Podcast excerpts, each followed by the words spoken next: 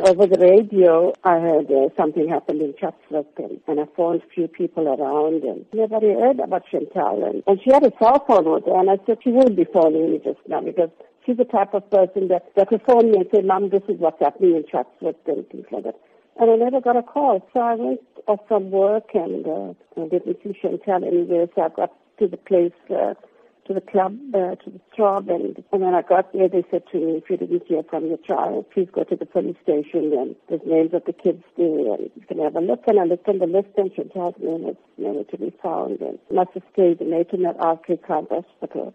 And I found there, and she said, no, Chantal didn't come in there. And, I couldn't understand where she and uh, and it was already at five or something. And uh, I waited in the queue like the rest of the parents, waiting to identify the kids. And then somebody called my name, and, and I thought Chantal was found, and they were giving me a message, and only to be told uh, the more kids still to be identified. The other kids were already identified. And I looked at the first kid, and it was Chantal, and, and I looked at the second kid, and, and of course it was Chantal. And, it was too much. Uh, a second child in four years. You can't believe it. That it's like reading a book or, you know, watching a movie the way the whole thing played out for me. And Let's talk about their legacy, the legacy of those children. Today is a day where a lot of people will be reflecting.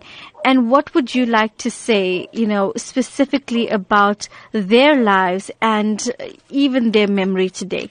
You know, I think we all must learn from what happened I know uh, some of them have very short memory of what happened. Some of them can't remember what happened. Some of them are very young when it happened. But I want to say to the kids, the youngsters of today, be responsible. Know your whereabouts. When you walk into a place, um, uh, watch what is happening, what the adults are doing.